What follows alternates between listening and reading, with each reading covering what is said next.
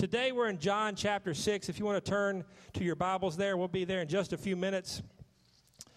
I want to be honest this morning. Sometimes when you sit and listen to a sermon, you can get so fixated on one thing that you miss a lot of other things that are being said. For example, I, I heard of a pastor who preached a sermon on the parable of the mustard seed. And that day when he came and he preached on it, he had a bag, and in the bag he said, I have ten thousand mustard seeds in here. And he preached a wonderful sermon, a very challenging sermon. But at the end of the end of the sermon, what do you think people took away from that? The, f- the first thing they wanted to know was, did he really have that many mustard seeds in the bag? They missed everything that was going on because of the one simple thing. And I think when you come to a passage like this today, uh, the feeding of the five thousand with five loaves and two fish, we can get so caught up, and people want to know, did Jesus really feed five thousand people with five loaves and two fish? So I want to clear that up for you right now.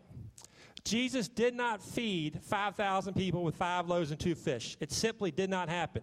You can write that down, that Pastor Michael Moore said that Jesus did not feed five thousand people with five loaves and two fish. I want you to know that Jesus fed up to twenty-five thousand people with five loaves and two fish. When you read it in the Bible, see, they only uh, included the men in the count. So they didn't include women and children. So if everybody had a spouse and two children, that means twenty thousand people were fed in this miracle. Or if everybody has as many children as Angela Kuhn case, that means four hundred fifty thousand people were fed. I'm just joking. five hundred thousand people were fed. Uh, but, you know, so you don't get so caught up in what's going on. But the second thing I want you to know, that if Jesus said it, you can bank on it. This is the infallible, inspired, and inerrant word of God. This is the truth. So Jesus said he did it. He did it. And so don't get caught up on everything else that's going on today in this passage, that you lose sight of what God's trying to say. So if you're able to now, I, I invite you to stand in honor of reading God's word, and we'll start this sermon off by reading the word of God. John chapter six, verse one through fifteen. After this, Jesus went away to the other side of the Sea of Galilee, which is the Sea of Tiberias, and a large crowd was following him, because they saw the signs that he was doing on the sick. Jesus went up on the mountain, and there he sat down with his disciples. Now the Passover, the feast of the Jews, was at hand. Lifting up his eyes then, and seeing that a large crowd was coming toward him, Jesus said to Philip, where are we to buy bread, so that these people may eat? He said this to test them, for he himself knew what he would do. Philip answered him, two hundred denarii would not buy enough bread for each of them to get a little. One of his disciples, Andrew Simon, Peter's brother, said to him, there is a boy here who has five barley loaves and two fish, but what are they for so many? Jesus said, have the people sit down. Now there was much grass in the place, so the men sat down, about five thousand in number. Jesus then took the loaves, and when he had given thanks, he distributed them to those who were seated, so also the fish, as much as they wanted. And when they had eaten their fill, he told the disciples, gather up the leftover fragments, that nothing may be lost. So they gathered them up and filled twelve baskets with fragments from the five barley loaves left by those who had eaten. When the people saw the sign that he had done, they said, this is indeed the prophet who has come into the world. Perceiving then that they were about to come and take him by force to make him king, Jesus withdrew again to the mountain by himself. Let us pray. Dear Lord, I just thank you so much for this miracle, Lord. I thank you so much for the truths in this passage, Lord. I pray today as we open up your word, I pray that the Spirit just unlocks these truths, Lord. I pray we're ready to hear them and we're ready to respond to the challenge you've laid in front of us today. Lord, I just pray that you empty me and myself now, Lord, and just uh, fill me up with the Spirit, Lord, to proclaim your word boldly. So in Jesus' name we praise you. Amen. You may be seated. When we start off this passage, it's something that seems pretty simple. It's the words after this, or different translations say after these things.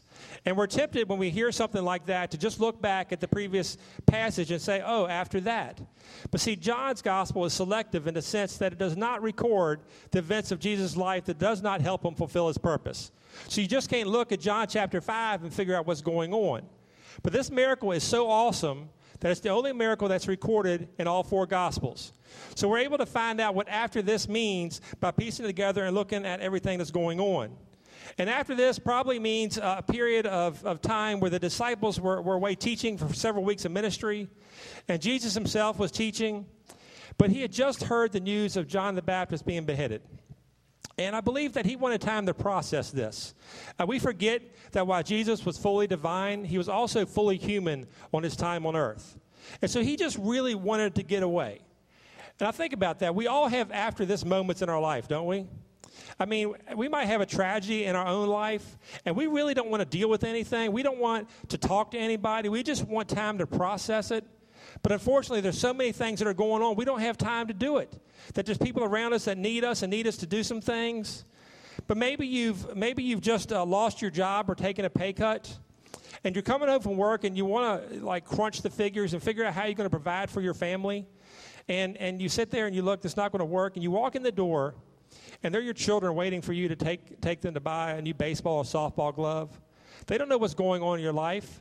And, and it's not anything wrong with it. They just they just need you. And you really can't handle it right then. Or maybe you've you've overcommitted to yourself to the point of explosion. Anybody ever done that? You just take on more and more and more. And then somebody comes to you and wants you to do more. And you're just about to explode because you can't handle it anymore. They don't understand what you've been going through. Preachers, we have our after this moments. Uh, for instance, when, when I preach...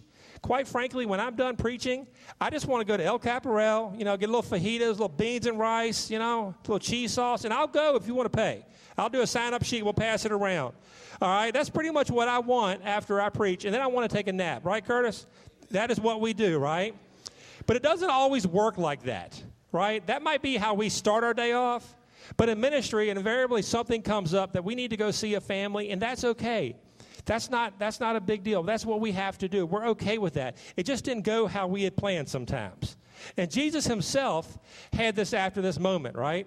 Here he is thinking he was going to get away a little bit, and he was going to have some time with the disciples. And they went to the Sea of Galilee, which the Scripture says is the Sea of Tiberias. Now, I ask you, did Jesus get his downtime? Yes and no is the answer I wrote. It's like... If you read the other accounts of the passage, you actually see that that they actually beat him there. They saw him. He, they tried to sneak away quietly, but they beat him there. And they weren't following him because he was Jesus. They were following him because he was healing the sick. So no, Jesus did not get the vacation or rest that he thought he was going to have. He tried to slip away quietly. I don't want you to, to overlook this point. Did he show impatience with this interruption?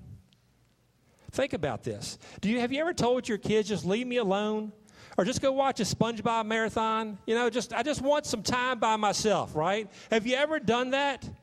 See, Jesus welcomed the interruption. He welcomed the thing. And so the question I have for you today is, how do you see people who interrupt your schedule?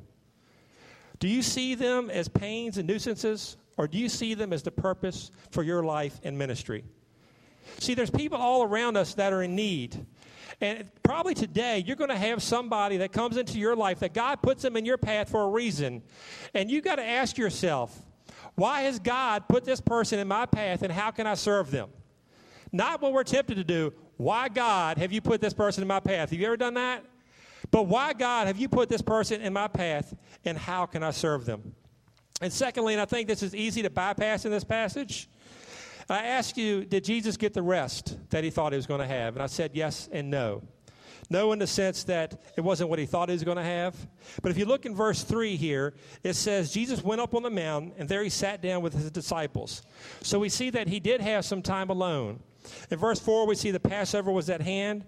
In verse five, it says, lifting up his eyes. See, I don't want you to miss this point. He knew they were there. He knew there was a need, but he simply had to have some time with his disciples, some time to rest. And, I, and it's important to understand that rest is very necessary in the Christian life. Now, I didn't say dormant rest. There's a difference between dormant rest and refresher rest. So many times in life, people say, I've served for X amount of years, and it's time for somebody else to do that. Service to the King has no retirement age. He never stops serving us, and we should never stop serving him until he takes us home. We should never stop doing that. I think about one of the best examples I can do is a cell phone.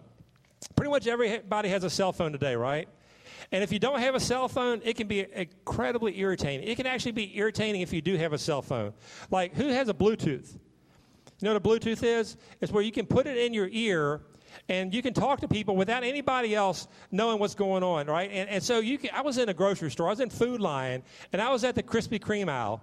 Um, I wasn't there for me. I was there for a friend. Don't judge me, all right? So I was sitting over there, that was buying it for Curtis. And I was sitting there, and this other guy was in the in the in the Krispy Kreme aisle, and he starts talking. As I'm picking up the box, he goes, "You don't need those. They're going to make you fatter than you already are." And I'm like, "You want to roll? I mean, we'll go after it, man." And he said, "No, I'm not talking to you. I'm talking to my wife on the phone. I'm sorry." And I'm like, "Man, you got some more problems than I thought you had." But who has a cell phone? I'm going to borrow uh, Miss Abby's cell phone over here. Abby Ponder here. She's got a cell phone. I did set this one up here that I told her I needed her cell phone. Right now, we're going to play, let's see who Abby's been texting game. We're going to do that. We can see Margo here dancing. We got all types of things here. But if you think about a cell phone, uh, when we use it, we use it all day long, right? We use it for business. We use it for, uh, mostly use it for Facebook these days and for texting. But what happens with a cell phone at the end of the day? You got to plug it up, right? Because what happens? The battery gets worn down. If you don't plug it up, if you don't charge it, you're not going to have any energy. You're not going to have any life. And quite frankly, the cell phone's not going to be any good the next day, right? Now, I got to ask you the question. It, can you just slide a cell phone down anywhere? Can you just put it down and expect it to get charged? Absolutely not. You got, you doing all right? You taking breaks yet? All right, we're doing good over here. You got to connect it to the power source. If you don't connect it to the power source, it simply will not work for you the next day. It will not have a signal. I'm going to keep this. If you get any text, I'm going to talk to you about it, all right? All right, there we go. Don't make this go off on me here. All right, so people, if if you don't make it lie down, it simply won't work for you the next day. And we're the same way. If if if we don't lie down and get connected, then we won't work the next day. We won't be able to receive or send a signal. We won't be any good for use. And I think so many times we try to plug it in. You ever try to do that? You're trying to plug it in. You're talking on the phone, just trying to get that little bit of signal left so you can get it. And we wear ourselves down, and we're really no good for anyone.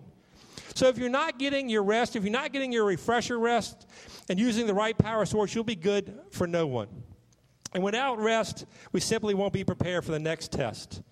And so looking at the other Gospels, you just got a text in. That's a restricted phone call. We'll get that later, okay? All right, so by looking at the other Gospels, we see that Jesus, when he opened up his eyes, that he had compassion on them because they were like sheep without a shepherd. And, and they, he began teaching them about the kingdom of God. Now, I ask you, when I said, see, the people were there for the power that Jesus could take care of in their physical lives and not their spiritual lives. Now, did Jesus just take care of their physical needs in this passage? No, he also talked to them about the kingdom of God.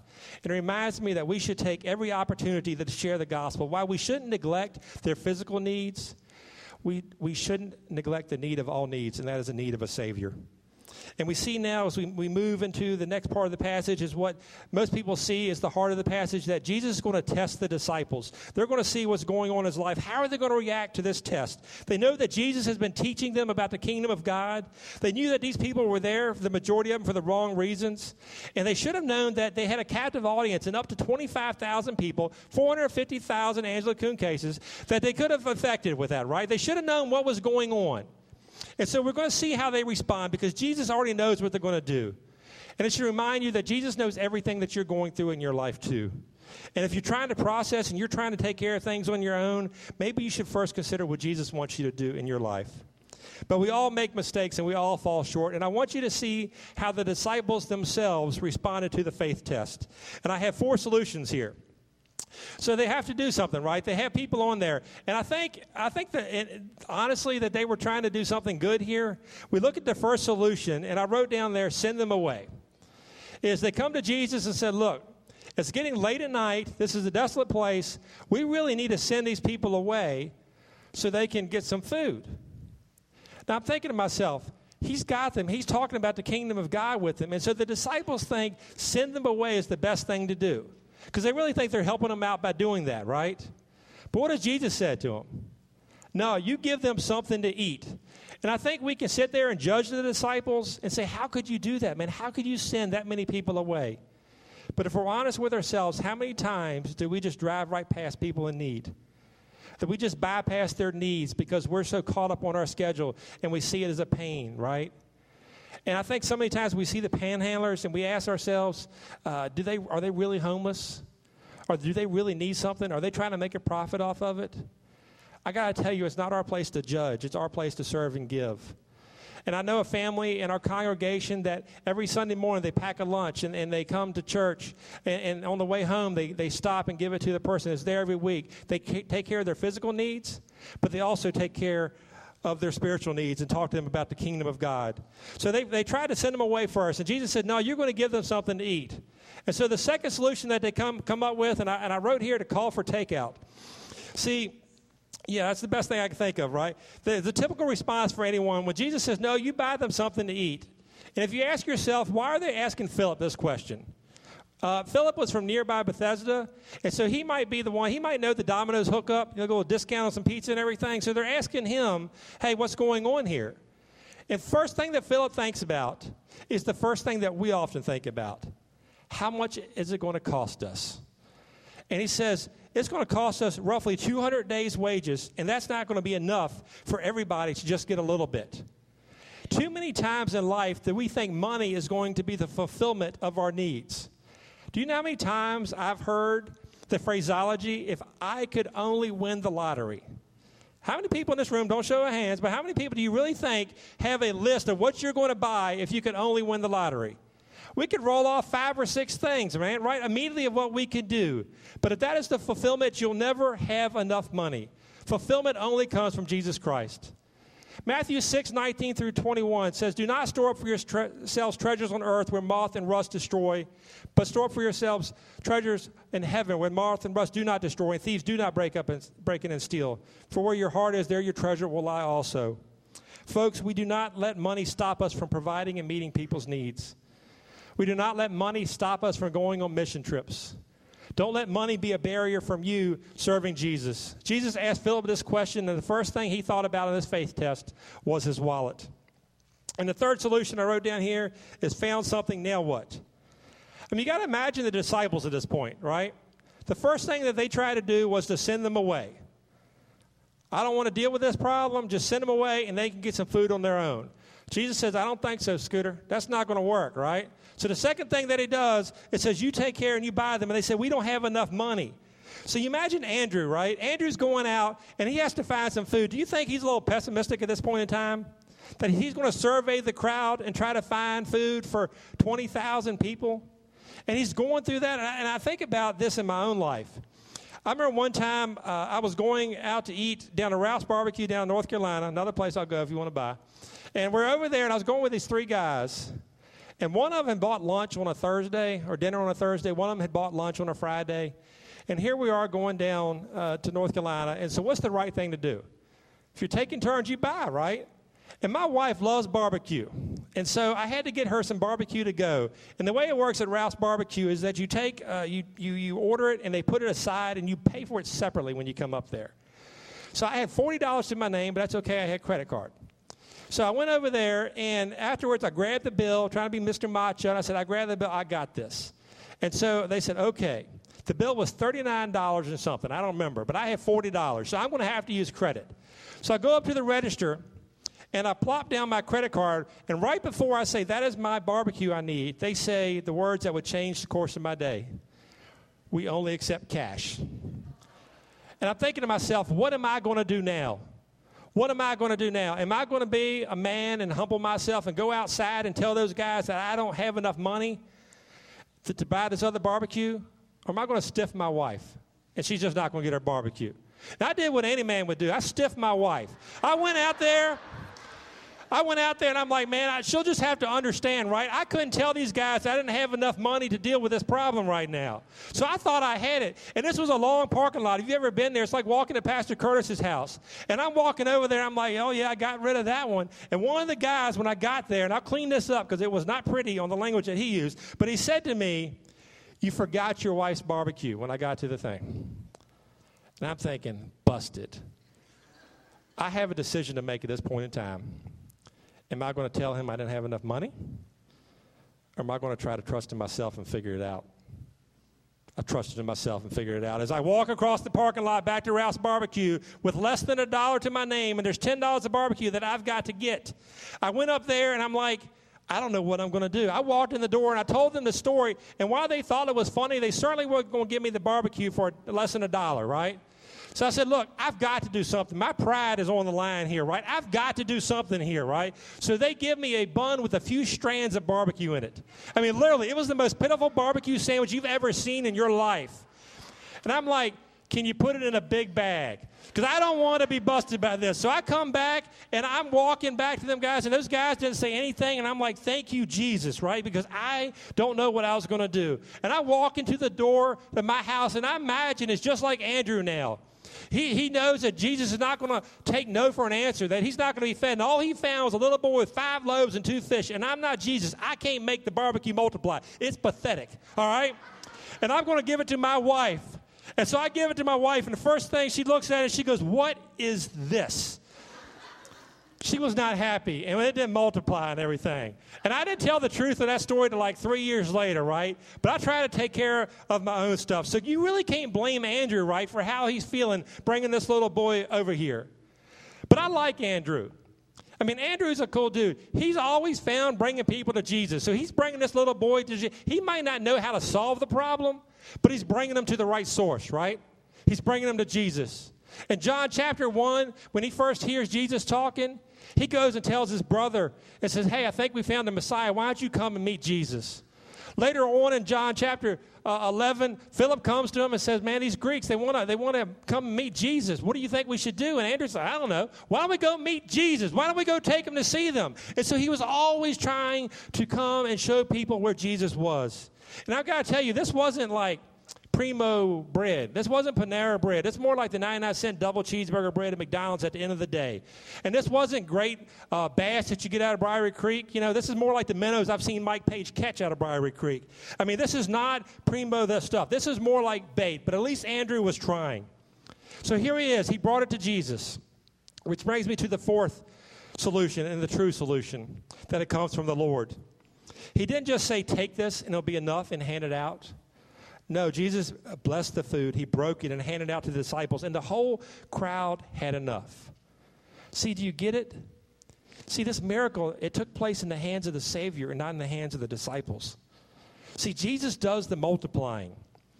It is incredibly neat to watch, but it's also incredibly humbling to be a part of his service and his ministry, to be the hands and the feet of Jesus.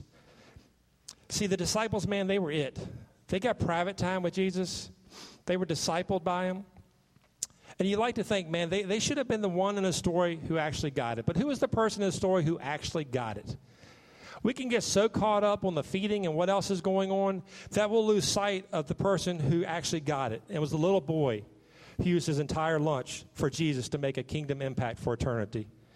See, whenever there is a need, we just have to give all we can to Jesus and let him do the multiplying and let him use it. That little boy was not selfish with his lunch. He said, here you go, Jesus. Do with it what you want to do. And I'm here to tell you that that little boy's lunch meant as much to Jesus as that expensive ointment that was given. And there was so much left over. We look at the passage and see that it was enough left over that they had twelve baskets of fragments left over for future use. And notice this, that Jesus looked up to heaven and he blessed the food. He reminded the hungry people that God is the source of all good and needful gifts. So instead of complaining about what we do not have, why don't we give thanks to God for what we do have? And he will multiply it and bless us. Think about the things that you can do with your excess. And I'm not just talking about the money aspect of it. I'm talking about your time and your talents. We have V B S coming up here. And we need some help. We need some people on Friday night. Is that right, Shelley and Kim? We need some people that are coming and doing that. And I'm not just saying that because we need volunteers. I'm saying that because we have a lot of children coming here that don't know Jesus. And we can introduce him to Jesus. And we need you to step up and help. We have an outreach uh, thing. If you want to go to the Welcome Center, you can pick up a bag, and we have street names on there, and they have the gospel. It's simply just going door to door and handing people a bag. I remember, you don't know the impact that you can make on people's lives just by serving. Last year, we went out. Last winter, I, I gathered some clothes, and we a couple of us went out uh, to this homeless person. He was homeless by choice. But it, remember how cold it was last winter? I mean, I got out the car, and I was already ready to get back in the car. And we went through the woods, and we met this man, and, and he had uh, jeans and a shirt and uh, a couple of shirts on. And we gave him some food, and we talked to him about Jesus, and he was saved, and he was living there by choice. And we tried to give him the clothes that we had? And you know what he told me? He said, I'm good. Give that to somebody else who needs it more than I do. And I'm thinking to myself, then, how many choices do we have? Just myself, the choices of ties or the suits I want to wear, right? The different things that I want to do. And here this guy is just with a pair of jeans and a shirt in the middle of winter. And he said, give it to somebody else who needs it more than I do. James Meadows and me and Chris David, we went out uh, down through an area and we found a homeless lady and we gave her a, a sweater. And she just started crying because it's really what she needed at that point in time. Folks, we are blessed beyond measure. We really are. And I think, you know, Curtis said a few weeks ago that you see a need, you have to meet it. The passage shows that we have more than enough. And I got to ask you today, how are you going to step up to the plate and serve the needs of those around you? Have you been resting too long? Have you been in that dormant rest and you need to start serving Jesus wholeheartedly? That you know that you are, are blessed beyond measure. And hopefully this passage shows you that, that, that it's not about us and what we can give. We might not think we have enough, but Jesus can do everything. Are you charging your batteries in the proper place? Are you spending the proper time with Jesus? Or, and I don't want the quick charge either. I don't want, like, you know, the Red Bull charge. I want you to spend time with Jesus. I want you to, to, to seek him and listen to him and talk to him and be with Jesus and to get your batteries charged in the right place. But just maybe, just maybe, someone in this room today doesn't know the source of all things, and that name is Jesus. And I would be thrilled, just like Andrew, to introduce you to him today. And as we come time to the invitation, I want you to consider coming to the altar and praying to Jesus on how that you can use your gifts and what you have to serve him wholeheartedly. Maybe you've been holding back. You've only been giving him part of your lunch, and he wants you to give all of your lunch. I want you to consider today how you can serve Jesus with all your heart. But if you don't know Jesus as your Lord and Savior, and you've been holding back, and you've been trusting this world for too long, today is the day that I want you to come forward and boldly come forward and say, I don't know Jesus, and I want to meet him. I want you to tell me how I can be saved for all eternity. I don't want you to wait any longer because tomorrow is not guaranteed. Today is the day that you need to make a decision.